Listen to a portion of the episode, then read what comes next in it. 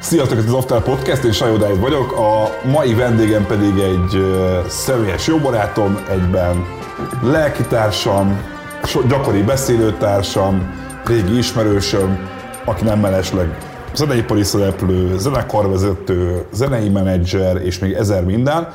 Ő Ceglédi Szabolcs, vagyis Szasza, Szava, Szasza. Hello. Mi a helyzet? Szerepzavar. Nyugodtan kérdez, ezt te is a gondolod. Izgulsz? Ah, egy picit amúgy izgulom. Az a fura, hogy, hogy a, tényleg elég jó vagyunk a szaszával, szóval így azt beszéltük, hogy nehogy olyan interjút csináljunk, ahol, ahol, ahol így ilyen nagyon kimérten beszélgetünk egymással, szóval igyekszünk nagyon természetesen tenni.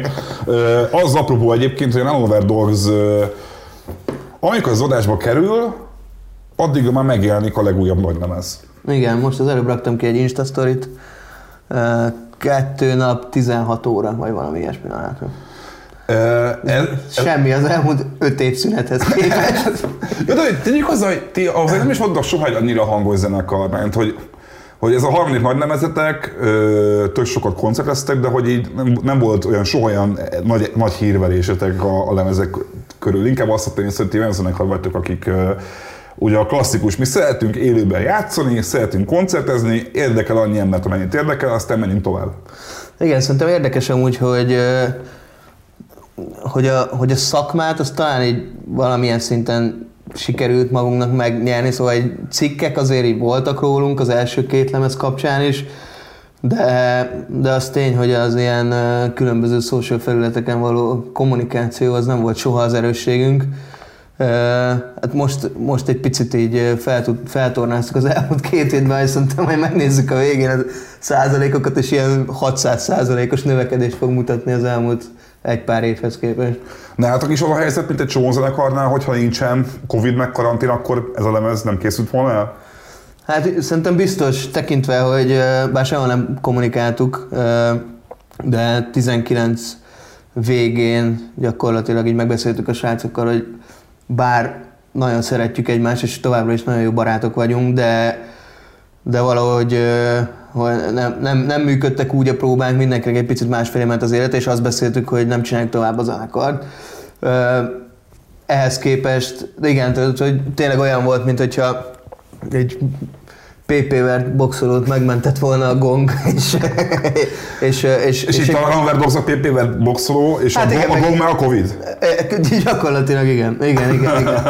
és uh, nyilván, igen, tehát hogy ne, nem történt volna meg ez a lemez, gyakorlatilag készültünk egy, egy búcsú koncertre, ehhez képest, ehhez képest írtunk egy lemezt, éppen, éppen ráértünk, aztán most pedig így próbáljuk megtalálni egymásban újra a szépséget, újra ismerkedünk, de végig, végig, tehát végig barátok maradtunk, csak egyszerűen már nem szerettem színpadon állni, és nem, nem mozgatott annyira, annyira ez az egész, de, de most egy újabb lendületet kapott, bár nem gondolom, hogy azt a verejtékszagú 200%-ot bele, bele fogjuk tenni, mint az első öt évben, de annál, annál egy picit komolyabban fogjuk venni talán, mint, a, mint az elmúlt öt évben, amikor gyakorlatilag semmit nem csináltunk. Azért a, a, gyakorlatilag semmit nem csináltunk, az, az egy picit az egy túlzás, nem? Mert ö, ö, ti például megcsináltatok azt, hogy egy csomó klasszikus ilyen haveri rockzenekar vágyik, hogy egyszer kimenni Amerikába, szerválni egy turnébuszt, végig turnézni ilyen utcai lebújukat, és akkor az egész amerikai életérzést átélni. Ez nálatok végül is megvolt. Igen, hát nálunk érdekes, hogy, hogy, hogy megvolt ez Amerikában, megvolt ez Japánban, megvolt ez két Európa turné. Te Japánban is voltatok tényleg. Igen, szóval egyébként az egy ilyen érdekes kettőség, hogy mint menedzser mindig azt szajkózom a zenekaroknak, hogy nézzünk ki egy vagy két fókuszországot, a kis pénzünket azt oda öljük bele, és folyamatosan oda járjunk vissza, szóval hogyha valaki stratégiát próbál keresni abban, hogy mi- miért megy egy zenekar 2016-ban Amerikába, aztán 2017-ben Japánba, ez nem egy ilyen követendő példa szerintem, de az mondjuk tök sokat elárul szerintem a zenekarról, hogy viszont annyira komolyan gondoltuk, hogy mindent egy lapra feltettünk, és, ö, és hogyha azt, azt beszéltük, hogy most elmegyünk egy hónapra Amerikába, vagy két hétre Japánba, akkor mindenki az ügyes bajos más dolgait félre tudta tenni. Szóval ez mutatja azért szerintem, hogy az első 5-6 évben ez mindenkinél ez, ez volt a prioritás, ezt akartuk csinálni. Arról beszél nekem egy kicsit beszélnem, egy csomó ember, hogyha mondjuk ezt hallja, hogy japán turné, amerikai turné, akkor felteszi azt a kérdést, hogy hogyan, miből, minek, és honnan, hiszen, hiszen nem, nem mentes csak az, hogy egy, egy feltörekvő zenekar, amelynek itthon nincs egy olyan hatalmas ö, törzsbázisa, uh-huh. ö, hogyan tud egyetem rentábilisé tenni bármilyen külföldi turnét, pláne olyan piacokon, mint az amerikai meg a japán, amik kb. a legfontosabb ö, piacok a zeneipar szempontjából?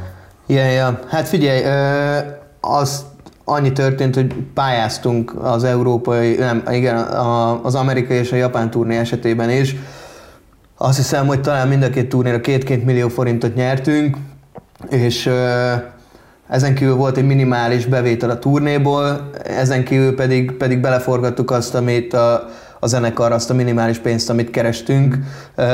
Úgyhogy, de hát, de hát érted, nem ézékben, nem öt csillagos szállodákban laktunk az Európa turnék, meg az amerikai turnék során is, nem tudom, Európában azért egy hónapon keresztül nem aludtunk ágyban, hanem végig a kisbuszban voltunk, mínusz két fokban, szarráfagyva, és ilyen baba popsütörlő szarokkal fürödtünk minden nap. Ez, e, Akkor ti ezt a, ezt, az igaz, ezt a klasszikus, sztereotipikus, mocskos rock and roll turnézást nyomtátok, amikor tényleg egy négy nagyon büdös lábszagú férfi ugyanabban a buszban egy hónapon keresztül lebolyogban játszik, aztán vagy van hol aludni, vagy nincs? Hát szerintem, ja, ez kb. tökéletes, tökéletesen leírja a helyzetünket. Hát általában igen, nem, nem nagyon volt hol aludni. Amerikában ez azért volt más, mert egy lakóbusszal mentünk, de gyakorlatilag azért ott is az állapotok három napon belül elviselhetetlenek voltak. Nem tudom, egyszer megállított minket egy sheriff, és inkább becsukta az ajtót, és azt mondta, hogy benézett a kocsiba, és nem, nem vitt a személynek. Ahol egyébként ott, ott derült ki számunkra, hogy nem szabad ha jól tudom, nem szabad olyan szeszes italt sem a buszban vagy a kocsitban tartani, ami már meg van bontva. És ugye ezzel azért így szarásig tele volt a busz. Igen, ja, ja, eléggé, eléggé nomád volt. Most pont gondolkodunk egyébként azon, hogy még be fogunk adni egyszer egy amerikai túrét, de ez már inkább ilyen önismereti túra lenne, Aha. hogy, hogy akkor majd 32-3 évesen vajon még képesek vagyunk-e arra, hogy olyan kompromisszumokat kössünk, hogy, hogy tényleg egymás lábszagát és horkolásától való nem alvását hogyan fogjuk bírni. Ez egyébként, egyébként ez a rész nem is tűnik annyira elképzelhető. Inkább arra gondolnék, hogy, hogy azért nyilván egy ilyen amerikai turnén nem, a, nem, nem tízezer stadionokba léptek fel, meg nem is 5000-es klubokba, hogy ez érdekelne, hogy akkor azt a, mi ennek a, a rendszere, hogy azt hogyan hozzátok azt össze, hogy Magyarországról, sőt, hát pontosabban Kecskemétről, ha jól mondom, Ketten, igen. Aha. Szóval, hogy na igen, lényeg az, hogy egy magyar zenekarként Amerikába hogyan kezdesz neki egyáltalán annak, hogy ha még csak önköltségen is összehozhassál magadnak egy turdét, mert, mert szerintem rengeteg ember van, aki most, mostani tini, aki azt mondja, hogy fú, egyszer mi szeretnénk Amerikába turnézni, de valószínűleg ha megy a finge sincs arról, hogy, hogy azon kívül, hogy most pályázok az NK-nál turné pénzre, azon kívül mit lehet még csinálni?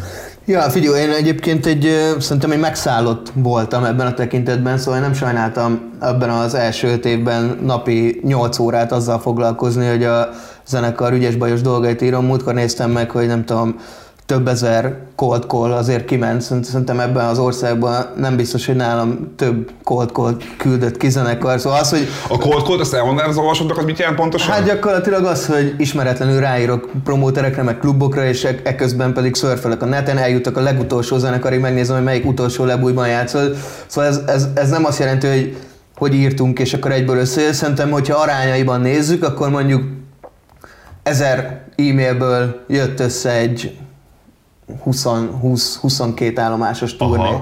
De az mondjuk New Yorktól Los Angelesig egész, egész Amerikát átszelve.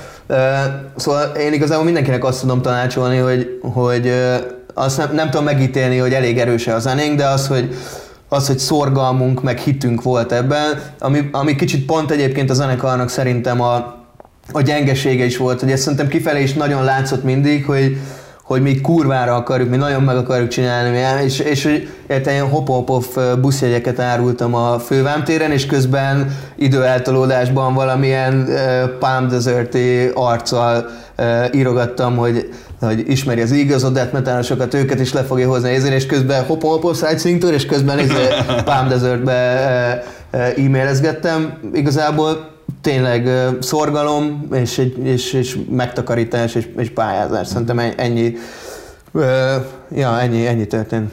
És egyébként a saját szakmai szinteteken, akár neked, akár zenekarnak egyébként milyen profittal jár egy ilyen, mert, mert az nyilvánvaló az, hogy, hogy egy ilyen turné után már nem úgy működik a zeneipar, hogy hirtelen elkezdik megvenni a, a lemezeket, meg streamelni Spotify-on, amikor egy ilyen kis helyeken játszanak, de hogy akkor viszont mi a, a haszna, azon kívül, hogy egy gyerekkori álmot beteljesít valaki annak, hogy mondjuk Japán meg Am- Amerikába turnézik. Szerintem ennyi, Aha. Amúgy visszagondolva. A mi esetünkben ez nem, ez nem jelenti azt, hogy minden zenekarnál ennyi. Tehát, hogy mi azért nem, ezt nem, nem átgondoltan nyomtuk. Nem voltak sajtó megjelenések arról, hogy mi megyünk. Viszont utána később, hogyha azért szeretnénk építkezni, akkor már van egy ilyen referenciapontot, hogyha most majd vissza akarunk menni esetleg két év múlva, akkor már tudjuk úgy megkeresni sajtot, hogy korábban már volt ez a turné, azért ott így szorosra fűztük a viszonyt pár promóterrel, szóval következőleg már nem kell annyi energiát belefektetni, és ez így, ez, ez, ez, ez ahogy haladsz előre, egyre kevesebb energiával, egyre jobb helyeket tudsz megcsinálni, csak azért nem, nem érdemes pont Amerikát kinézni erre, ahol, ahol, uh, ahova rohadt sok pénzt össze kell gyűjtened ahhoz, hogy, hogy, hogy egyáltalán ki tudjál menni, meg időt kell rászállni. Uh, de hogy szerintem ez, ez, ez a zeneipar minden szegmensére igaz, hogyha, hogyha mondjuk, nem tudom, azt, azt vettem észre, hogyha egy ilyen sajtó megjelenés akarsz intézni, akkor sem nem valószínű, hogy, hogy, a, hogy a Pitchfork fog először rólad írni, hanem ez is, hogy elkezded a, a, a piramis aljának Ja. kicsi, kicsi blogoknál, a következő lépésnél van, van egy hivatkozási alapot, hogy ő már írt rólam, és így tudsz egyen fejjel menni. Akkor kurva nagy szerencséd van, hogy ahhoz tényleg nagyon jónak kell lenni, hogy, hogy egyből mondjuk egy pitchforkos arcészről, hogy, te itt vagy. Kicsit elkanyarodtam, bocs. Nem, semmi gond, mert igazából én már régóta filozofom, hogy fogom át, átvezetni a témát a, arra, amit kérdezni akartam minden. Mert hogy a, a Palm Desert-et említetted, és eszembe jutott az, hogy azért nektek az első két, leve, első két nagy lemeznek van egy egyértelmű hangzása, egyértelmű, vagy egyértelmű az, hogy milyen zenei stílusból operált a Renover Dogs, ugye ez a stoner rock, mi is akkor találkoztunk kb. először, amikor te egy stoner rock doksinak a vetítését szervezted az L38-ra. Szóval, hogy- előtt, Előtt is találkoztunk már, de az nem volt olyan szép sztori, igen. Szóval jó, először úgy, hogy arra büszkék is vagyunk, ja, ja. akkor itt találkoztunk, és, és hogy ti, ti akkor szerintem a legutóbbi koncertetekig, ha valaki látta a Ranover Dogs, akkor azt mondta, hogy ja, ez egy Stoner Rock zenekar. Uh-huh. Viszont a harmadik lemez, amit nekem már átküldték korábban, hogy hallgassam meg, mert többször is meghallgatom természetesen, uh-huh. sőt, hazudik, ha azt mondanám, hogy nem hallottam már dolgokat korábban, uh-huh. még akusztikus verzióból vagy ilyesmi. Uh-huh. Rohadtul más, mint, a, mint az eddigiek, de olyan szinten más, hogy, hogy, hogy ö, azt hiszem ilyen, ilyen nagyon zúzós, torzított gitár és ilyen nyomokban van pár helyen. Ja, ja. Gyakorlatilag semmi nyoma annak a zenének, amit ti csináltatok az elmúlt mennyi évben? Kilenc. Kilenc évben. Ja, ja. Inkább szerintem az egyik oka az az, hogy én a, az elmúlt három-négy évben, nem tudom, a, a, a munkámból, meg a baráti környezetemből kifolyólag rengeteg új zenét ismertem meg, amit, amit korábban nem ismertem, és egyszerűen így elkezdett kinyílni a, egy, egy picit így a, a tudatom, és, és, és a, a munkám miatt is, de egy kicsit az, az vált a szenvedélyemé, hogy így fejest ugrottam, kis fesztiválok line megnéztem, hogy milyen zenekarok lépnek fel, és egyre több zenét ismertem meg.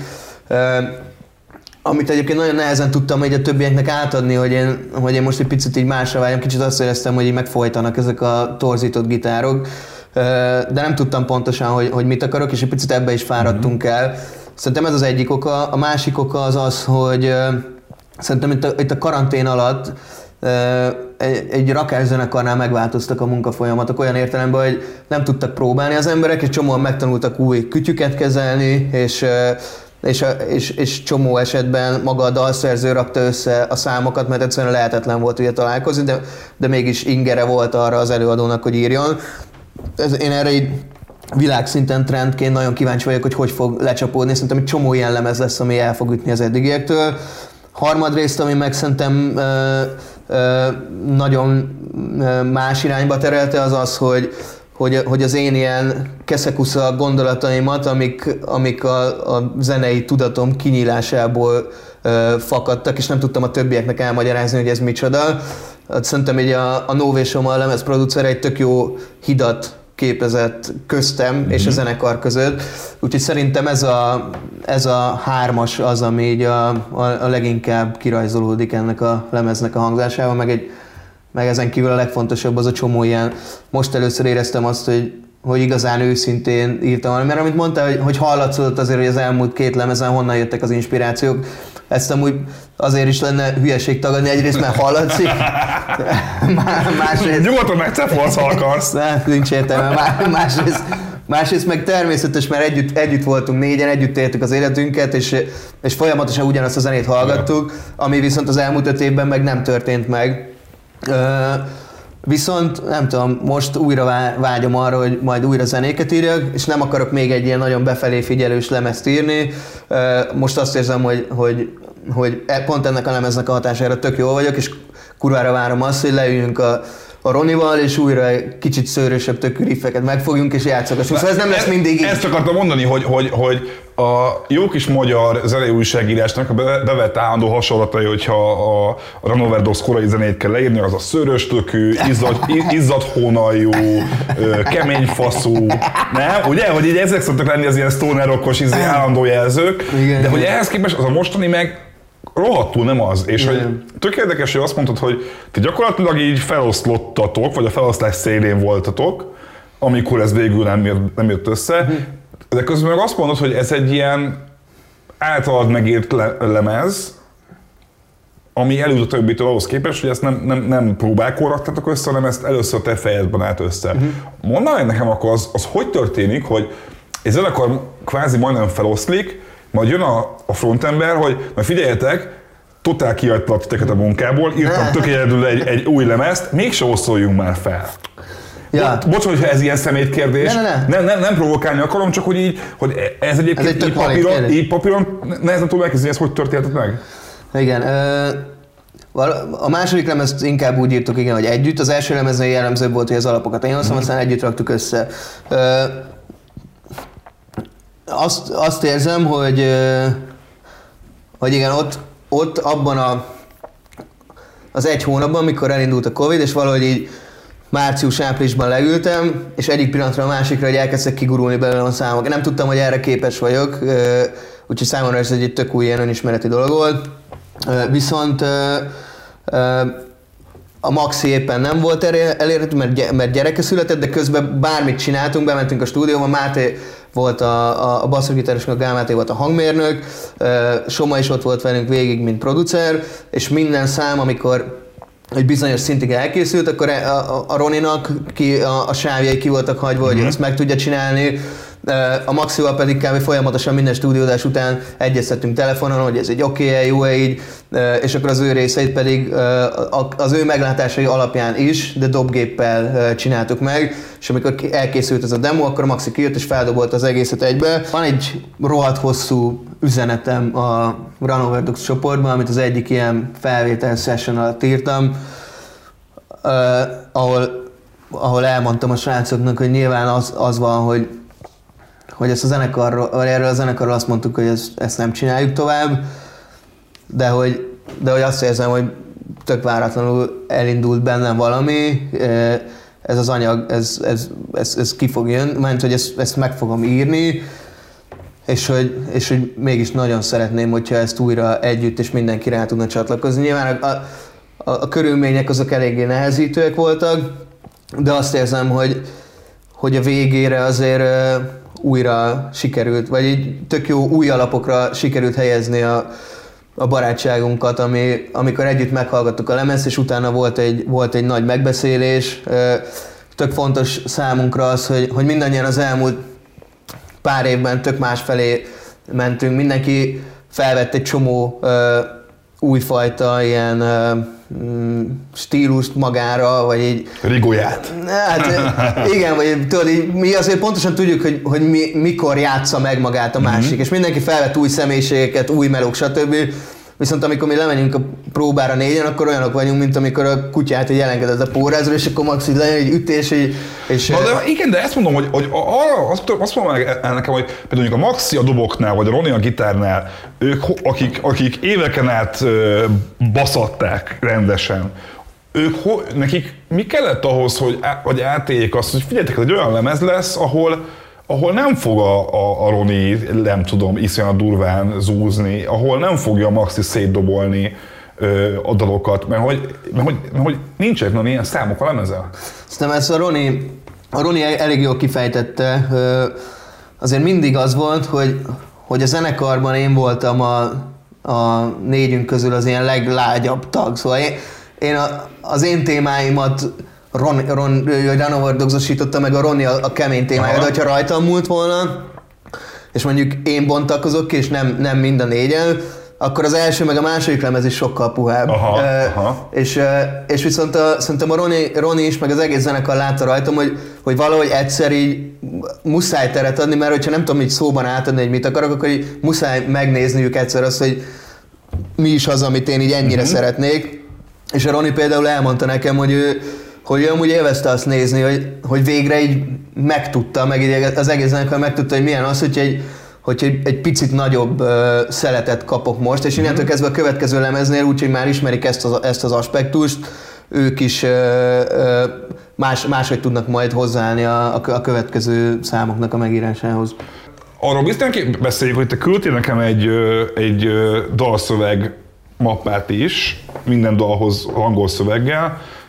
Nem zavart téged, hogy ezek az érzelmek, meg ezek a gondolatok, amiket megfogalmazol, ezek valószínűleg csak a nagyon-nagyon-nagyon szűk rétegnek fognak átmenni, akik veszik a fáradtságot, hogy leüljenek megnézni, mi az angol dalszöveg, mert egyébként hallomásból a részük valószínűleg nem fogja tudni dekódolni. Hát figyelj, az van, hogy a... Érted, de bocs, az első két lemeznél, ha nem érted a szöveget, ugye rengeteg olyan magyar, a, a legtöbb magyar stoner zenekarnál szerintem senki nem érti az angol szöveget. Legyünk őszinték. Ja, ja. Nem is baj, úgy is van kitalálva, legyen kemény, meg zúgjon, meg, meg ha- legyen olyan hangzás az énekesnek, mint a kajászba, vagy nem tudom, a fumancsúba, vagy ilyesmi.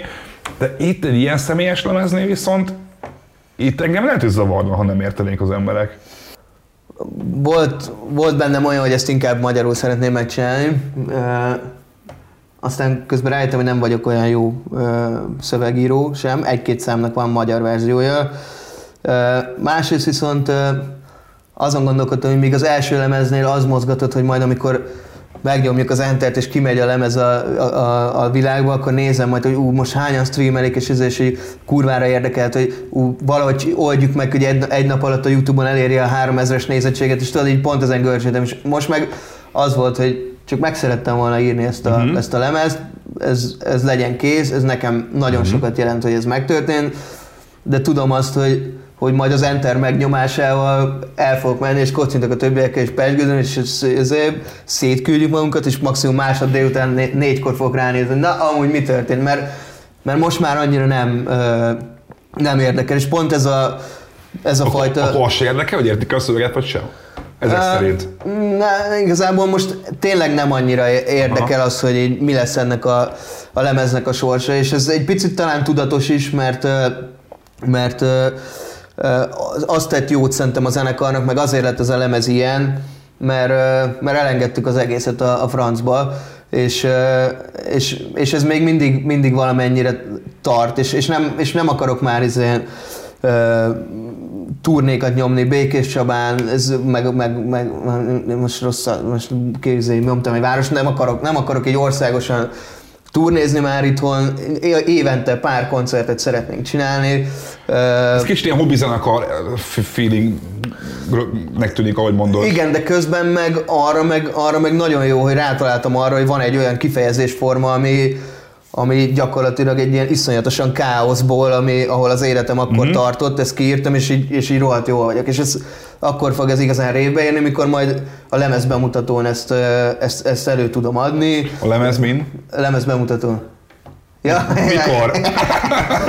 De, hát remélem, hogy szeptemberben egyébként. Mm, úgyhogy, úgyhogy nem, nem, nem azt mondanám, hogy, hogy hobbi zenekar, de hogy, hogy így az nagyon jó, hogy, hogy így újra egymásra találtunk a, a srácokkal, de, nem, de hogy már nem akarok ettől olyan, olyan sokat, mint uh-huh. korábban.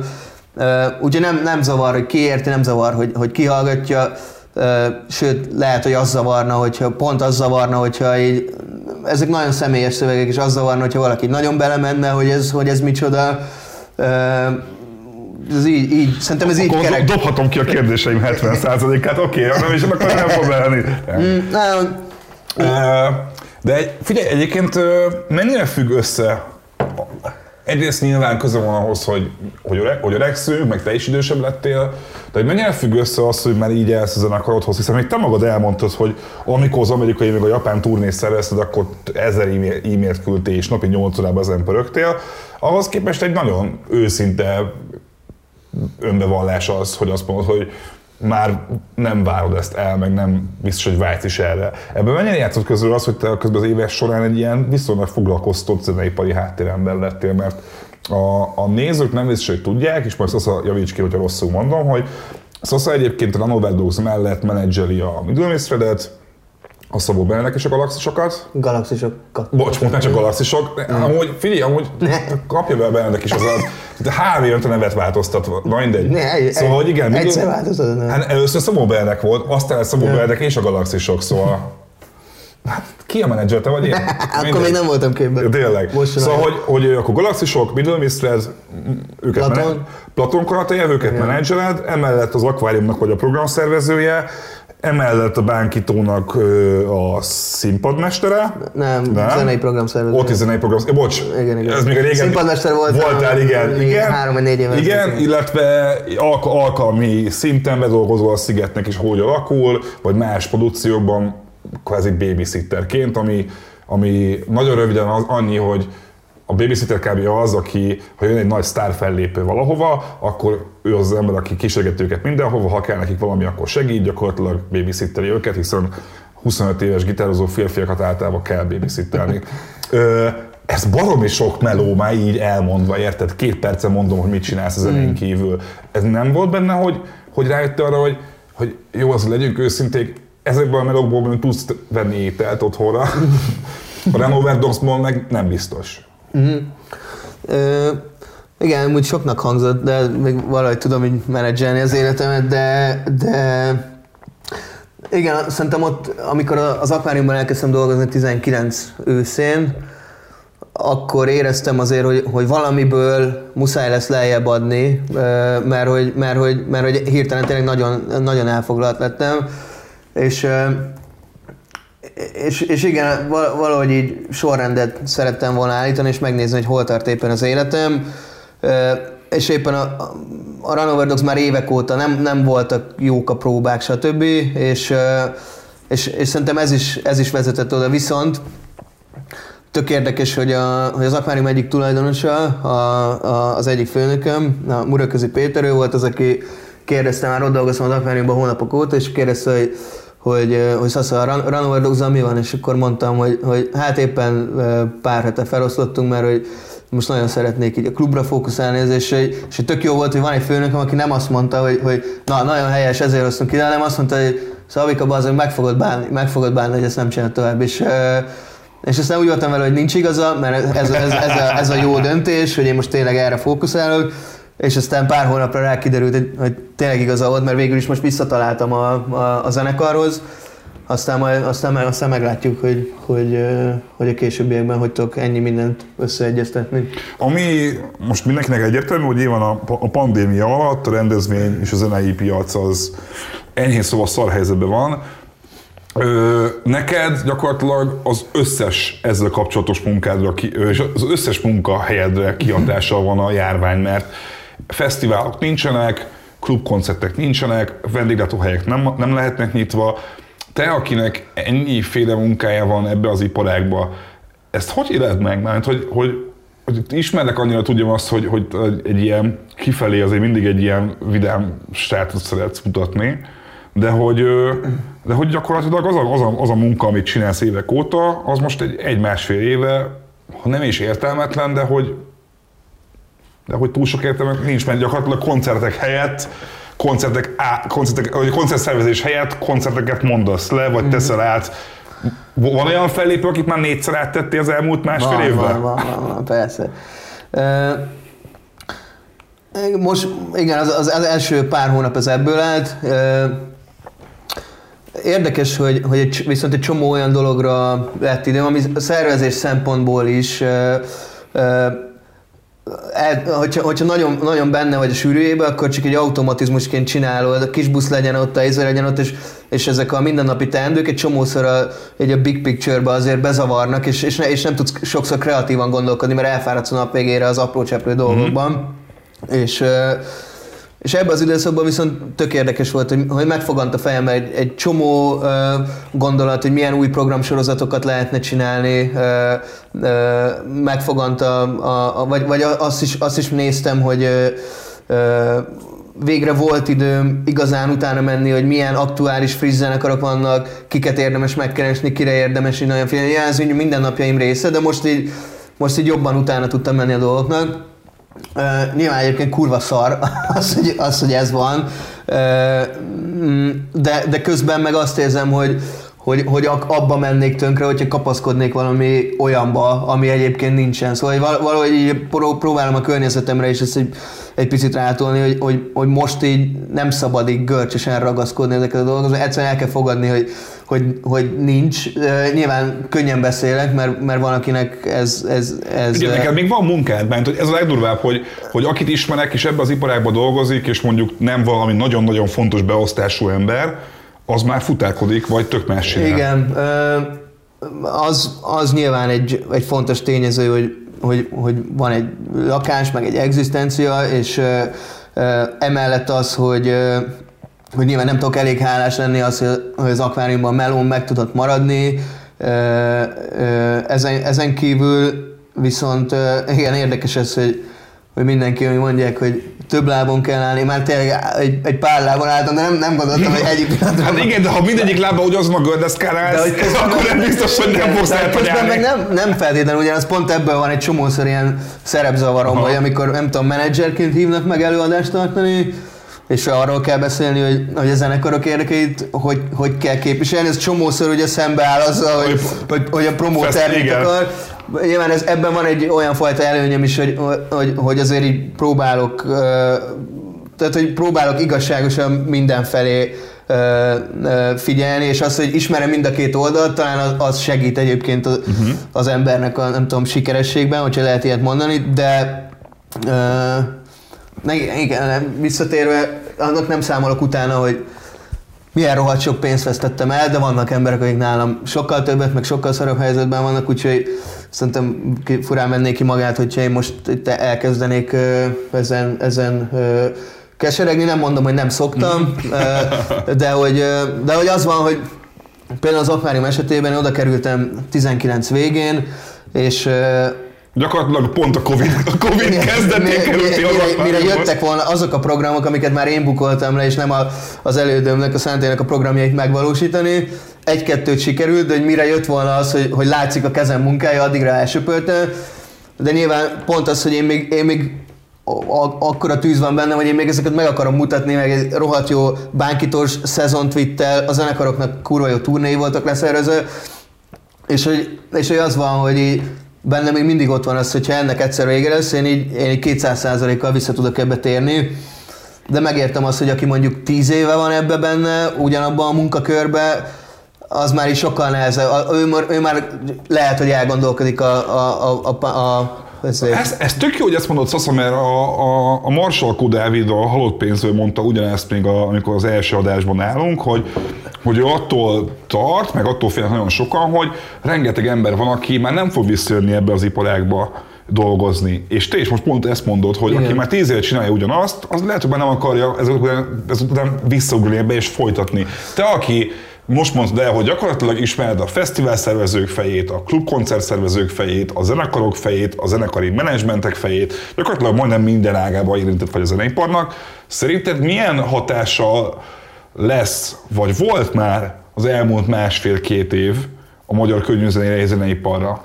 Mik, mik azok, amiket már most lehet érezni, és mik azok, amik szerintem még, még jönni fognak később, akár, és így végigmehetünk nyugodtan a fesztiválokon, klubokon, zenekarokon, ami éppen szerinted eszedbe jut először. Ja, hát ez, ez, itt, itt ülhetnénk egész este. Figyelj, van időnk. De, de szerintem van. az előzőhöz kötve az mondjuk, az mondjuk érdekes lesz, hogyha azt mondjuk, hogy lesznek emberek, akik már tíz éve vannak, és már nem feltétlenül ide akarnak visszamenni, ez nyilván el fog hozni valószínűleg egy generációváltást, ami, ami ugyanúgy igaz zenekarokra, mint szakemberekre, szerintem. Szóval aki mondjuk már így nem tudom, pénzénél van, és azt látja, hogy a következő öt évben csak bukni fogja az elmúlt 10-15-20-30 évben megszerzett pénzét, az már lehet, hogy inkább azt mondja, hogy, hogy, hogy, hogy ő inkább megtartja azt, ami van. Hát ami, ami ugye tragikus, de ez már, ez már nem a nem feltétlenül a Covid-hoz köthető, de a, a kiskluboknak a, az eltűnése az, az szörnyű, hogy milyen léptékben és milyen méreteket öltött az Mondj egy pár példát, mert, mert, mert te velem, velem szemben még, még a vidéki klubokkal is jobban képbe vagy uh-huh. szerintem. Szóval, hogy oké, okay, hogy a kis klubok kuplungot szoktuk mondani, GMK-t szoktuk GMK, mondani, igen, igen. De, hogy, de hogy ez, ezek, ezek igazából romkocsmák voltak, ahol voltak koncertek is. Mm. Szerinted ennél rosszabb a helyzet? Szóval mind a, mind a bánkitónál, mind a zenekaroknál tök szeretem azt, hogy egy kis zenekarnak adok mondjuk egy olyan lehetőséget, hogy a, hogy a, hogy a bánkiton a túlszínpadon vagy a nagy színpadon léphet fel, és aztán a következő évben emiatt már nem tudom, az akvárium kis halt megtölti, abból jön majd az, hogy a nagy halt megtölti. Szóval imádom végignézni ezeket a progressziókat. Viszont csomó esetben a kis zenekarok egyszerűen nem tudnak ugye hol elindulni, és hogyha nincsen utánpótlás, hogyha nem látod azt, hogy a haverod éppen 50 gimis parodnak el tud valahol játszani számokat, akkor te se akarod már majd megfogni azt a hangszert, vagy nem akarsz DJ lenni, és, és szerintem az, az utánpótlás ezt nagyon meg fogja nyekkenteni, viszont Viszont szerintem ami, ami még igaz arra, ami történni fog, az az, hogy alig várom, hogy három-négyszer annyi zene fog ebben az évben szerintem kijönni, mint korábban, és ezek szerintem iszonyatosan dühös, tök új, újfajta ö, ö, zenék lesznek, amire, amire nagyon kíváncsi vagyok. Sajnos mondjuk pont, hogy platformja ebben az országban egyre kevesebb van annak, hogy ezek a zenek, zenék ö, ö, be is legyenek mutatva, szóval platformat, most megint a klubokat érted? Nem, most, most például inkább a zenei blogot és a zenei, zenei sajtót, mint mm-hmm. olyat. Azért szerinted hasonló a rossz helyzetben van, mint a klub élet? Szerintem igen, de nem tudom, hogy, hogy érted, a tyúk vagy a tojás volt előbb. Mármint, hogy ez, ez azért nehéz megfejteni, hogy nyilván azok a klubok se biztos, hogy tönkre, bár mondjuk ott, ott azért más játszott, ott, ott hotelt akartak a helyére építeni, de, de, hogy, de hogy igen, hogy, hogy nem, nem ezt, ezt te tudod jobban, hogy mondjuk az újságírás esetében nem. azért nem születnek meg ezek a cikkek, mert hogy kevesen ö, olvassák, vagy ö, már mindegy. Hát ez figyelj, ez megint olyan, hogy is mondjam, hogy ez egy, ez, ez egy, egy külön adásnak a témája, de úgy röviden nyilván az, hogy a, a kattintásokra alapuló hirdetési rendszer a médiában, vagyis hogy úgy tudsz újságot, mondjuk egy zenei újságot csinálni, hogyha el tudsz adni reklámokat valahol, az arról kiderült, hogy Magyarország tényleg annyira pici piac, hogy abból nem tudsz egy zenei újságot fenntartani, csak kb. egy állandó szerzővel, ami érted, ja, mi értelme van. Emiatt többször a helyzet, én is azt érzem, inkább az látszik amúgy, hogy azt kell elfogadni, hogyha akarnak, ezt mondtam, nem is tudom, ki beszélgettem, talán a George-ról beszélgettem erről, nem is tudom, ki volt, mindegy, hogy, hogy, hogy azt kell és elfogadni, hogy a zeneiről, a zenei sajtó az egy annyira nis, marginális része a, az emberek érdeklődésének itthon, uh-huh. a magyar nyelven, hogy amennyi embert ez érdekel, annyi emberre nem éri meg a mostani piaci alapon létrehozni egy, egy médiafelületet kávé. De lehet, úgy... hogy ugyanígy gondolkodnak azok, akik klubot csinálnának, nem? Szóval, hogy, hogy hogy egyszerűen nem éri meg. Szóval valaki vagy szerelemből csinálja. Igen, itt, és, és én, én máig azt gondolom egyébként, hogy ahogy lehet szerelemből jó klubot csinálni, ami aztán végül rentábilis lesz, úgy lehet egyébként szerelemből jó zenei yeah, sajtót csinálni, ami rentábilis lesz. Csak ennek ezerféle okai vannak, hogy ez miért nem sikerülhet. Én azt gondolom, hogy egyébként a sajtó is működhettem, hogyha egyszer összeáll, nem tudom, egy, egy 15 fős szerzői brigád, és azt mondják, hogy ha összedünk 3000 előfizetőt, aki ad havi, nem tudom, 5000 forintot, uh-huh. akkor már lehet, hogy lehet valamit csinálni. Hát most mondtam valamit, de hogy lényeg azt, hogy... fel. Hát nem, most igen, légy támogassátok az adást. De nem, szóval hogy ezt mondom, hogy igen, ez, ez szomorú, de érted a kluboknál meg azért, ott azért kicsit más a helyzet, mert amíg zenéből, magyar zenéből százszor több van, mint valaha, uh-huh. pláne ami jó, meg izgalmas, addig vidéki fiatalokból, akik eljárnak a vidéki klubokra, te is kecskeméti vagy. Yeah, yeah. Kecskeméten hány működő klub van? Hát most már van. De eddig mennyi volt? Eddig, hát Volt egy, amit nagyon szerettem, nem tudom, hogy nem, nem tudok a zsebikbe turkálni, nem gondolom, hogy házat lehetett volna belőle venni, de az is működik, szerintem 20 éve szerelemből, meg A Teka? Nem, a Kilele, Amstel, Ah, gyerekkorom, gyerekkorom Aha. klubja. a Teka az megy még? Az működik Teka még? nem, Teka bezár. És az a, az, az, az a hely, ahol a apiékat be akarta tiltani? Az a Teka. Az volt a Teka? Ja, ja, ja. Ja, az De ugye most Aha. meg a- most az, az Ápoló klub, ami igen. meg a, jól tudom, a, a basszorosotok Igen. az ő érdekeltségé ezt az tartozik. egyik igen, Na, igen. ezt mondom, hogy akkor így még van is egy ilyen közeli infód arról, hogy milyen vidéken klubot üzeme- üzemeltetni. Igen, bár mondjuk ők szerintem így infrastruktúrában, ha megnézed ezt a helyet, megcsinálták az ország egyik legjobb klubját, ami nagyon remélem, hogy a város rá fog arra ébredni, Mhm. hogy vagy az, ez megint a tyúk meg a tojás, szerintem tök érdekes látni, hogy, hogy amíg egy ilyen nagyon lepusztult klub van, és oda, oda mennek a zenekarok fellépni, és nem jönnek az emberek a koncertre, az azért van, mert az emberek egyszerűen nem akarnak letört ö, WC-kre ülni, nem akarják beakasztani a kavácsokat, de majd itt most például a Kecskeméti példa szerintem tök jó, hogy onnantól kezdve, hogy hogy adsz a városnak egy olyan klubot, ahol, hogyha, hogyha bemegy az ember, akkor tényleg így, így ki tud kapcsolni, és, és, és, és nincsen sor a pultnál, mindenki van találva, a zenekar jó pakolva, a zenekarból... Arra akarsz kiukadni, hogy az a fajta klub, klub eszme, hogy az igazi jó vidéki klub az hogy mindig egy szaros, húgyos tócsa valami lerobbant laktanyának a sarkában, az, az már az nem nem életképes. Szerintem igen, azt, azt gondolom, hogy, hogy így van. Nyilván tök más, hogyha annak a klubnak óriási múltja van és lelke van, de szerintem érdekes lesz látni mondjuk a Kecskeméti például, hogy onnantól kezdve hogy az embereknek adsz egy igazán jó klubot, akkor, akkor egyszer csak a kereslet is megindul majd az élő zene iránt, és, és nem, nem az van, hogy, hogy egy olyan helyre akarnak menni, ahol, ahol adott esetben WC-re se tudnak elmenni. De ez, ez, ez szerintem egy jó példa, és érdekes lesz mondjuk ebből, akár ebből a példából leszűrni a tanulságot. Melyik vidéki városok mennek még úgy jól? Mert te azért zenei menedzsereként nyilván foglalkozol, gondolom, turnészervezéssel itthon is. Így csak látod azt, hogy, hogy melyek azok a, a városok, ahol mondjuk a, olyan zenekaroknak, mint mondjuk ti, vagy a Galaxisok, vagy a, vagy a Mr. azért tegyük hozzá, hogy ezek nem mainstream zenekarok, uh-huh. Szóval mondjuk, mit tudom én, nyilván, hogyha ocsó macsót menedzselnéd, akkor kicsit más lenne a válaszod, de, de ebből kiindulva mik azok a helyek, ahol még így érdemes lemenni? És azért mondom, hogy lemenni, mert a legtöbb zenekar, aki turnézik, az Pesti.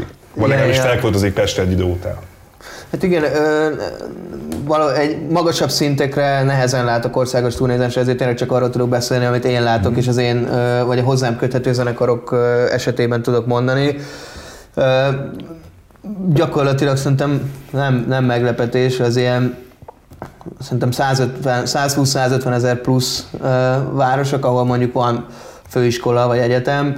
Ö, sajnos nincsen túl sok működő ö, város, a, a, mond, még egyszer mondom, a hozzám, hozzám köthető ö, zenekaroknál, ami, ami simán lehet, az én hiányosságom is, hogy nem, nem tudom Mhm. mm-hmm. őket eléggé promotálni adott városokban. Na melyik, ahol, ahol még úgy működőképes? Hát szerintem Debrecen, Pécs, Győr, Szeged, most már szerintem Kecskemétet fel lehet írni, uh-huh. uh, Veszprémben az Expresso, Sopronban van még, van még működő hely. és- Miskolc?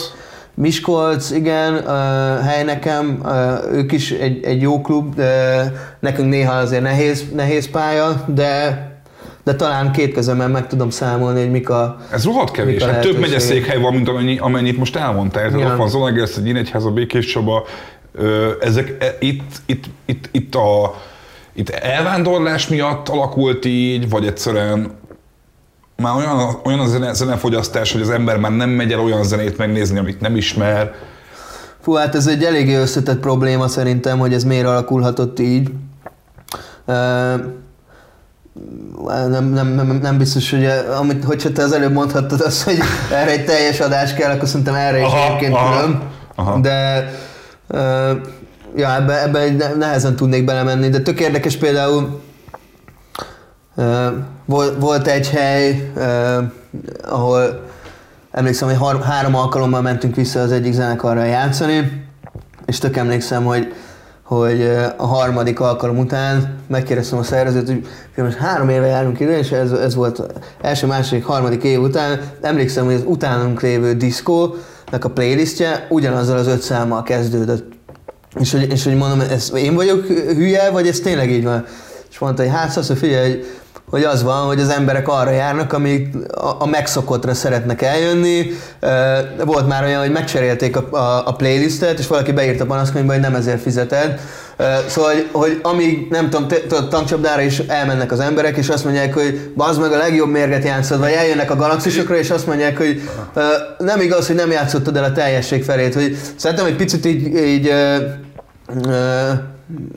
bár mondjuk ez nem ehhez a témához kapcsolódik. De, de, de végül is azt mondom, amit én is mondtam, hogy az emberek nem, nem szeretnek fizetni olyan dolgokért, amit, amit nem, nem tudják, hogy mi lesz. Igen, hogy a kísérletezés egy, picit, kísérletezés egy picit hiányzik. És nyilván magamon is néha ezt észreveszem, mert egyébként lehet, hogy a tankcsapdánál is az első négy lemez szeretem hát ne Isten szóval, hogy, hogy nem, nem, nem, nem, akarok senkire ezért követ dobálni, de hogy szerintem egy picit érdemes magamat is, meg így, meg így akkor mindenkinek trenírozni magát, hogy mondjuk az előadónak sem esik jól, amikor dolgozott mondjuk a karantén alatt a két új albumán, és, és elmegy játszani valahova, és az emberek azt mondják, hogy az meg én nem erre fizettem, hanem a legnagyobb sláger az első lemezén, meg tíz évvel meg, ezelőtt megírt számaidat eljátszani. Ez szerintem ezen, ezen, ezen érdemes mindenkinek egy picit így morfondírozni, meg, meg így dolgozni azon, hogy az előadó is jól érezze magát. Nem tudom. Szerinted te, aki, és ezt azért is tudom, mert együtt is voltunk például ö, ilyen, ilyen zenei expón, hogy te, aki azért viszonylag sokat vagy kontaktban booking agentökkel, külföldi menedzserekkel, külföldi bookerekkel, van szakmai tapasztalatod nemzetközi viszonylatban, hiszen a, akár a Sziget, vagy egy, még a bánkitól is talán ilyen. Szóval az, hogy így képbe vagy. Uh-huh. Te mit tapasztalsz, hogy, hogy Magyarország most hol helyezkedik el idézőjelbe mondjuk az európai zenei vérkeringés? Mert hogy én meg azt vettem észre egy picit az elmúlt időszakban, hogy mintha kialakult volna egy ilyen kb. keleti blokk féle együtt gondolkodás, hogy az, a, az az attitűd, hogy na menjünk ki Amerikába, meg Angliába, és ott befutunk, mint egy eltűnne itthon, és elkezdtek volna a zenekarok inkább azt mondani, hogy figyelj, nekünk igazából rohadt nagy buli kimenni Pozsonyba, meg, meg, meg, meg Marosvásárhelyre, meg, meg nem tudom, Varsóba. Azt mondom, kettő bontom a kérdés. Az egyik az az, hogy Magyarország hogy helyezkedik el az európai véráramban most, és a másik pedig ugye akkor, hogy a zenekarok Igen. mennyire kezelik helyén, hogy ők ide, hogy milyen kitörési lehetőségeik vannak. Köszönöm, Szasza, hogy a kérdésemet lefordítottam magyarra. Köszönöm szépen. Hogy az első, az első része szerintem határozottan azt lehet mondani, hogy hogy, hogy igen, hogy, hogy van, van szerintem előre, vagy így előre mutató, ami történik, és hogy a zenekarok egyre inkább veszik be talán Budapestet a turnéikba. Ez szerintem egyébként nagyban köszönhető a Szigetnek is, aki tehát, hogy a Szigeten keresztül egy csomó külföldi ügynök fontos stratégiai pontnak találja Budapestet, mert, mert akár úgy a, nem tudom, a szigetes szervezők látókörébe kerül, vagy azt, vagy, vagy azt gondolja ugye, hogy, hogy, hogy olyan fesztivál van itt, mint a Sziget, ezért a kulturális élet, élet pezseg, és el fog tudni itt jegyeket adni. Szerintem egyre jobb, jobbak vagyunk ebben. Uh, nyilván a zenekar részéről kell egy nyitottság, hogy, hogy tényleg el akarjon jönni Budapestre, mert hogy, hogy emellett viszont tehát ez egy, egy picit, hogyha ki akarok térni, hogyha egy, egy a hozzám kötető valamelyik zenekart hívják meg mondjuk egy falunapra, uh-huh. akkor fel kell mérni, hogy, hogy a stratégiailag mennyire fontos a zenekar építkezése szempontjából, és hogyha nem annyira, de akarunk vele pénzt keresni, akkor mondjuk majd közel dupla gázsit bemond egy, egy zenekar egy stratégiai mm. nem fontos pontra. Ez olyan, szerintem... amikor valaki elmegy egy lottósorsolásra, tudja, hogy ciki, viszont tök jó gázsit kap érte. Én is voltam. Te is voltál? És, jó gázsit kaptok érte? Nem emlékszem. Jó. És ö, ö, ö, ugyanígy... Bocs, bocs. Szóval sok esetben szerintem vannak nemzetközi előadók, akik ugyanúgy tekintenek Budapest, mert nyilván egy Amsterdam, London, Párizs stratégiailag fontos, és kicsit Budapest lehet olyan, mint egy magyar zenekar szemében egy falunap, hogyha egy párhuzamot igen, igen, mondani, igen, igen, És azért azt tudja mondani, hogy hát eljövök ide, igazából a vérkeringés szempontjából nekem nem annyira fontos, hogy eljöjjek ide, de hogyha kifizetsz, meg még ráteszel egy picit, akkor eljövök. Szerintem ezen tök sokat enyhített a szigetnek Aha. a jelenléte. Ö- illetve hát amivel rohadt nehéz versenyezni, nyilván egy, egy előadó, a legerősebb eljön való, az azért általában a gázsi lesz. Ja. És azért a 27%-os áfával elég nehéz versenyezni a, a, a környező Aha. országokkal, míg mondjuk Bécsben ugye magasabb jegyárat is tudsz elkérni, illetve kevesebb lóvét kell leadnod az államnak. Itt És még többen is mennek el a koncertre. Több is igen, hogy, hogy, hogy, hogy, ezzel így nehéz versenyezni, de szerintem, szerintem jövünk fel, viszont lehet, hogy nem vagyok ebben a szakmában annyira régóta, lehet, hogy tíz évvel ezelőtt valaki pont ugyanezt mondta el, mint én. Igen, nem hogy én azt látom egy picit, tudod, hogy, hogy emlékszem még azokra a sztorikra, hogy a Puzzle zenekar kiköltözött Londonba, és a Kula Shaker zenekar előtt játszhattak, és annyira közel voltak a befutáshoz, de Hát nem futottak Kecskemétről figyeltem, és Te emlékszel azt, hogy Aztán ültem a Pentium 3-as gép előtt, senkivel nem tudtam ezt megbeszélni, engem érdekelt egyedül ez Kecskeméten, néztem mindig a gumipopnak az oldalát, és láttam, hogy a, a, The Puzzle fellépett egy, egy tévésóban, ahol nem tudom, Ellen, Ellen McGee, uh, ahol Ellen McGee uh, uh, tolta be őket, és ezek a hírek ott Kecskeméten néztem, és ez, ez hihetetlen. De egyébként szerintem, szerintem nem szabad elbagatelni, szerintem ezek tényleg, vagy, vagy ők ott a mai fejemben is azt gondolom, hogy az, hogy az ott kurva Igen, de, volt. de most már így nem látszik, nem, nem érzed ilyen sztorikat. Nem igazán, sajnos. Na, na épp ez a lényeg, hogy vajon azért van, mert az internetnek köszönhetően most már reálisan látja mindenki a, a lehetőségeit, vagy, vagy inkább az, hogy, hogy, hogy, hogy egyszerűen ugyanebbe szenvednek a lengyelek, a csehek, a szlovákok, a szerbek, a horvátok, és akkor az van, hogy igazából Érted? Ugyanúgy 30 ember megy el egy Ranover Dogs-ra, most bocs, most, vagy, vagy, vagy nem tudom, bárkire ö, Sopronban, uh-huh. mint nem tudom, mint mondjuk Újvidéken, vagy mondjuk mint Erdélyben, és akkor már igazából akkor, akkor fölösleges magunkat anyagilag tönkretenni, hogy, hogy összehozzunk egy, egy, egy nagy, mondjuk egy brit turnét, vagy mondjuk kiköltözünk úgy Amerikába, mint a Moogék csinálták, uh-huh. hanem azt mondani, hogy figyelj, ez a realitás, valószínűleg előbb lesz piacunk, meg közönségünk Csehországban, Lengyelországban, mint mondjuk Amerikában.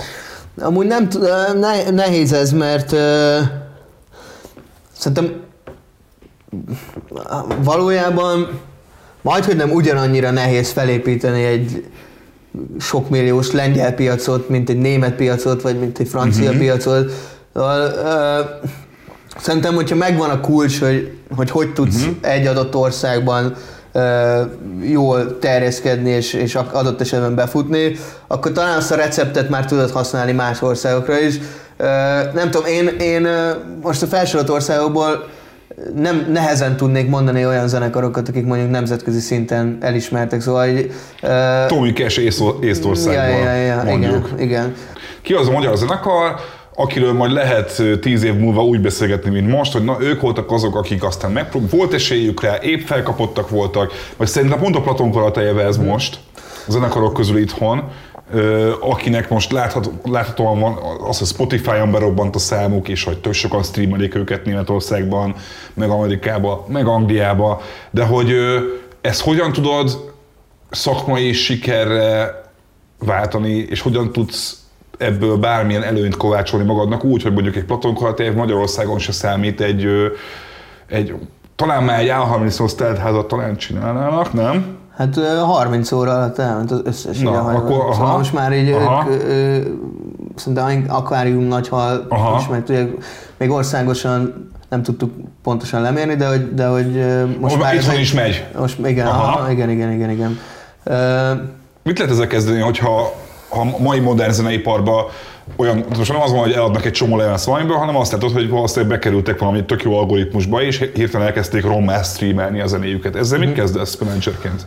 Igen, ö, nem, akarok álszerélni, tényleg azt gondolom, hogy a Platon Karate az egyik ilyen zenekar, mellette azért még van egy, van egy jó pár. Szerintem a, a Bohemian Betyás, Frank Palermo, Middelmicede, Gyevát, ide lehet Jazz. Boys-t. Jazz Boys, meg még van egy, van egy rakás zenekar, viszont igen, az, a, a jelenlét szerintem nagyon, nagyon fontos. A Platon Karatejev esetében igen, ott vannak ezek a kiemelkedően magas ö, ö, streaming számok, ö, viszont ugye tök érdekes, hogy, hogy bár nagyon sokszor meghallgatják a, a, a adott számait a zenekarnak, mert bekerülnek egy playlistbe, de azon nagyon sokat kell dolgozni, az, azokat az embereket át is tud húzni a social felületeidre. Szóval nagyon sokszor torszképet mutat az, hogy mekkora a hallgatottságot, és hogy adott városban mondjuk mondok egy példát, Berlinből van x százezer hallgatója a Platon Karatejának, de elmegyünk Berlinbe, és, és egyenlőre mondjuk 70 és 90 fő között uh, tud a zenekar. Ez, év, ez mondjuk két-három évvel ezelőtt 30 ot aztán 50, szóval amúgy, amúgy látszik uh, step by step a fejlődés, uh, viszont tényleg az a, az a fontos, hogy, uh, hogy egyszerűen nem tudom, oda kell menned, el kell adnod a merch termékeidet, csinálnod kell, beszélgetned kell az emberekkel, és, és így fog terjedni. Korábban azért egy picit talán abból a szempontból egyszerűbb volt, hogy a, a zenei sajtónak nagyobb relevanciája volt, most már PR kampányokkal azért nehéz megfogni az embereket. Most beszélgethetünk, nem tudom a receptet, hogyha őszinte akarok lenni. Aha. Azt látom, hogy hogy, hogy szorgalommal és, és, és kitartással ezeket szépen lassan el lehet érni, és nem szabad a felénél elfogyni, illetve hogy az is egy ilyen érdekes kérdés, hogyha van két millió forintod, de meghívnak egy nagy mexikói fesztiválra, de azt mondják, hogy nem fizetnek pénzt, és mondjuk azt a két millió forintot elkölthetné a zenekar, mint a Runover Dogs esetében egy exotikus japán turnéra. van amúgy egy nagy lehetősége. Kicsit néha nehéz ugye a zenekarnak azt mondani, hogy nem, ezt a két milliót is megfogjuk, és, és ugyanúgy elmegyünk a következő körre, és Németországot toljuk, és a többi. Ezek, ezek fárasztó körök, de amíg, amíg azt látod, hogy, hogy még hogyha nem is óriási számottevő fejlődések vannak nézőszámokban, de amíg van fejlődés, addig szerintem érdemes csinálni, és, és a Platonnál most már azért jönnek az első fesztivál meghívások, nem tudom, a, most bejelentettük a, a, a német turnét, és ennek köszönhetően, hogy most már elég jó venyükban játszanak a, a srácok, ránk, ránk írt egy, egy uh, lengyel booking agency, hogy ő kiterjeszteni ezt Lengyelországra, szóval hogy, hogy így az, az évek során látjuk azt, hogy, hogy ez szépen indul. Ennek, ebben nyilván tök sokat segített a, a a Showcase fesztiválokkal, stb., de nem tudom. Ezt akarok kezdeni, hogy ez egy nagyon jó, hogy felosztod. Van értelme ezeknek a showcase fesztiváloknak? Mert ugyebár ez, ez tök fontos, hogy a, Gyakorlatilag a, a hangfoglaló program, ami korábban csatornás program volt, és amellett van a HOTS, ami a kifejezetten exporttal foglalkozó része magyar könnyűzenének. Évek óta küldenek magyar zenekarokat showcase fesztiválokra. Én is voltam többször, Szaszával is voltunk többször, és ezek gyakorlatilag olyan események, hogy egy csomó feltörekvő zenekar Európa minden tájáról, három napon keresztül folyamatosan koncertek vannak, és ott van minden újságíró, promóter, menedzser, és ott mutatják be azokat a zenekarokat, akikről azt gondolják, hogy majd ki fognak, fel fognak tűnni, és akkor általában egy-kettő tényleg fel is tűnik. De van egy csomó kritikus hang, aki azt mondja, hogy ezek igazából csak arra jók, hogy a magyar zeneipar szereplők elmenjenek ebaszni Gröningenbe, meg Hamburgba, meg Barcelonába, és hogy igazából sehova nem jutunk, és hogy ugyanott vagyunk egy helybe. Te hogy látod ezt, hogy, hogy az, ami kultúrfinanszírozás szempontjából történt az elmúlt években Magyarországon, kifejezetten a zenére fókuszálva, annak volt kézzelfogható szakmai haszna, vagy, vagy, vagy, vagy inkább volt olyan szaga, hogy na, megint sikerült elégetnünk egy csomó közpénzt arra, hogy emberek jó helyeken léphessenek fel, ki tudja hány embernek. Szerintem, hogy a Showcase Fesztiválok esetében nyilván, hogyha, hogyha szigorúan nézzük, hogy történt-e az elmúlt öt évben uh, világ megváltás, nem, de nem is biztos, hogy ez volt a reális cél. A Qualitons volt a KXP-ben. Ja, ja, ja. Uh, viszont a, én a saját szememmel azt látom, hogy, hogy mondjuk a Middle Misrednek a 2016-os Eurosonicos fellépése, az utána nekem a, az utána, a következő külföldi turnék szervezésénél egy olyan hivatkozási alap volt, meg az, hogy hogy a Eurosonicon forgatott velük a, a Rock Palace-t német tévécsatorna, és ezeket én, amikor a következő alkalommal Németországba kiküldtem azt a tévéfelvételt, vagy a holland promótereknek elküldtem azt, hogy, mi, hogy hány ember volt a Eurosonicon, stb. Ez egy nagyon erős hivatkozási alap volt, amire, amire utána ezt, ezt meg lehet lovagolni, és lehet építeni rá az adott országban. Szerintem akkor van igazán értelme egy showcase fesztiválnak, hogyha a zenekar körül már már alapvetően kialakult egy ilyen kis buzz.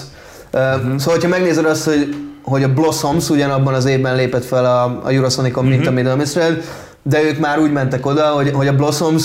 Már szigeten meghívott Ne, akkor, még, akkor még nem, de hogy, de hogy Angliában ő ugyanaz volt, mint a, mint a Middle Mistral Magyarországon.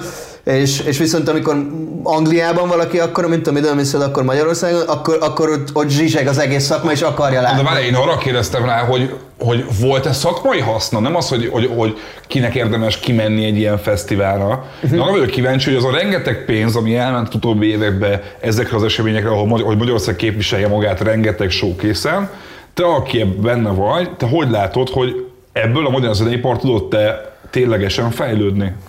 Hogyha sa, megpróbálok a saját nevemben beszélni, én magamon azt látom, hogy az első olyan showcase fesztivál, amire én kaptam finanszírozást, vagy a zenekar kapott finanszírozást, hogy kimenjünk, az azt hiszem, hogy 2016 vagy 17-ben volt.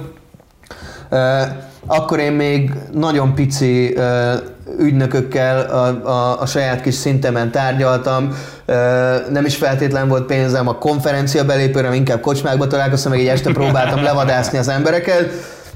Viszont azt tök láttam, hogy hogy, hogy én oda visszajártam a, a Eurosonicra például folyamatosan, és három-négy év alatt sikerült kiépíteni azt, hogy, hogy mondjuk olyan lecsapódása biztosan van, hogy, hogy mondjuk a Reaperban Fesztiválon ismertem meg a, nem tudom, a Sinead O'Connornak az ügynökét, ezért tudtam elhozni a Sinead O'Connor, vagy az, hogy a Bánkitót tudtam, ö, ö, tudtam prezentálni egy csomó nem, nemzetközileg elismert ügynöknek, és ezért mondjuk a Bánkitó felkerült a, az európai ügynököknek a térképére, és egyre jobb zenekarok jönnek ide, Aha. és viszik a hírét. Szerintem, tehát hogyha, hogyha így vissza tudom vezetni Aha. oda, hogy ezeket a kapcsolatokat amúgy én ott teremtettem. Nehéz azt megmondani, hogy, hogy, hogy minden delegált és minden ember ki akarta belőle hozni a maximumot, aki ott volt. Feltételezzük azt, hogy igen, akkor, akkor, akkor oké, okay. ha nem, akkor, akkor nem tudom, nehéz megmondani. Én szerintem nagyon sok sebből vérzik a magyar támogatási rendszer, de ez talán nem, e, ez, sőt nem, nem talán, ez biztosan nem az a része, amire mm-hmm. szerintem nem volt érdemes ö, ö, költeni. Szóval szerintem ö, abszolút ö, az, hogy, az, hogy magyar zenekar felléphetett a Primavera, a Eurosonicon, vagy egy picit úgy úgy azt, azt látták, nem tudom, Dél-Koreában is, amikor felépett a Platon Karatev Szöulban, a Zandari Fesztán, és akkor azt látták, hogy van az angoloknak, az amerikaiaknak, meg a koreaiaknak, meg ott vannak a magyarok, amiről azt gondolnád amúgy, hogy random, Igen. de amikor fellép a Platon Karatev, és megnézi a, a, a, az Editorsnak az ügynöke, a Glastonbury-nek a szervezője, izé, akkor, akkor és, és, és kurva jól játszik a zenekar, akkor onnantól kezdve megvan az esélyed, hogyha jól, jól kevered ezeket Aha. a kártyákat. Szóval szerintem arra jó, hogy az esélyt ezek a, tehát a lehetőséget megadják, hogy te oda utazhass, onnantól kezdve rád van bízva, hogy, hogy ezzel így hogy tudsz sáfárkodni, meg mit tudsz ebből kihozni. Én azt gondolom, hogy pont ezzel a részével a támogatási rendszernek nincsen baj. Aha. Nyilvánvalóan a zenekarok menedzsereként minden évben jönnek a fesztivál meg- megkeresések, és kb. látod azt, hogy egy zenekar estébe plusz-minusz mennyi fesztivál kell ny- nyaranta számolni. Uh-huh. Most ezek a számok, ez a szám most mindenkinél nulla, mindenkinél csak a fele annyi, vagy ugyanaz, csak sok kérdőjellel. Ö, Nálunk szerintem kb. hasonló számú, valamivel kevesebb számú fesztivál, de, de hogy így hasonló, viszont természetesen rengeteg Kérdőjel, Nem több, valamivel kevesebb és sok a kérdőjel. De egyébként szerintem a fesztivál, ami, amik nem óriási fesztiválok, ők azért próbálkoznak, hogy ezt meg lehessen csinálni. Szóval még, még olyan fesztiválról én személy szerint nem hallottam, aki már most bejelentette volna, hogy földbe állt, és soha többé nem fogja megcsinálni. Ö, Lehet, hogy ezek jövőre már el fognak indulni, Aha. Aha. de, hogy, de hogy most még ezt nem tapasztaltam. Szóval még, még szerintem ugyanaz a, a paletta, amit 19-ben volt, az még és fingers crossed, hogy ez, hogy ez így is fog maradni, de egyelőre még, még ugyanaz játszik, aztán majd kiderül, hogy Köszi a Szaszának, hogy eljött. Fogom még hívni egyébként, mert én hívtam már egyébként másik adáshoz is, de akkor ott mondta, hogy még nem érzi magát eléggé felkészültnek a témához. Igaz az, az Offspring-gel kapcsolatban. De hozzá kell tenni, hogy nagyon jó fel volt az annak idején, mert mikor ő volt az Offspringnek a babysittere, uh-huh. akkor kért nekem a Dexter Hollandtól egy házi chili szósz, szóval ezt még egyszer köszönöm neked, Szosza. Máig, És meg, máig megvan. És aztán háromszor jöttél át hozzám, hogy átjössz érte, valahogy máshogy alakult az eset. És sose, soha nem- sose kaptam meg, másfél éve később kaptam meg, mindegy, nem is olyan jó. De hogy, de hogy igen, szóval köszönöm, Szosza, Ö, remélem, hogy tetszett az adás nektek, és hogy meg fogjátok hallgatni a újra Overdose albumot. Ha tetszett a műsor, akkor dobjatok egy lájkot YouTube-on, vagy iratkozzatok fel, kövessetek be Facebookon, Instagramon, ahol most elkezdtem így nyomni a kontentet egy kicsit jobban, végre elkezdtem jobban Instagramozni. Hihetetlen, sőt egyébként TikTok is van, de még, ez még csak alakul. Na, most Még már csak én is regisztrálok. Alakul. Hát már veled is kell mindjárt csinálni oda kontentet, ha ezt Yeah. is mondtam még neked. Van ilyen fekete vonatos nekem. Ó, oh, szuper! Szóval, hogy ö, még amúgy meg szeretném köszönni a Sennheisernek, a Lenovo-nak és a Samsungnak, hogy támogatták az adást. Hamarosan jövünk új témákkal, új vendégekkel és új műsorral. Köszi, hogyha végignéztétek, és Sajodáig voltam. Sziasztok!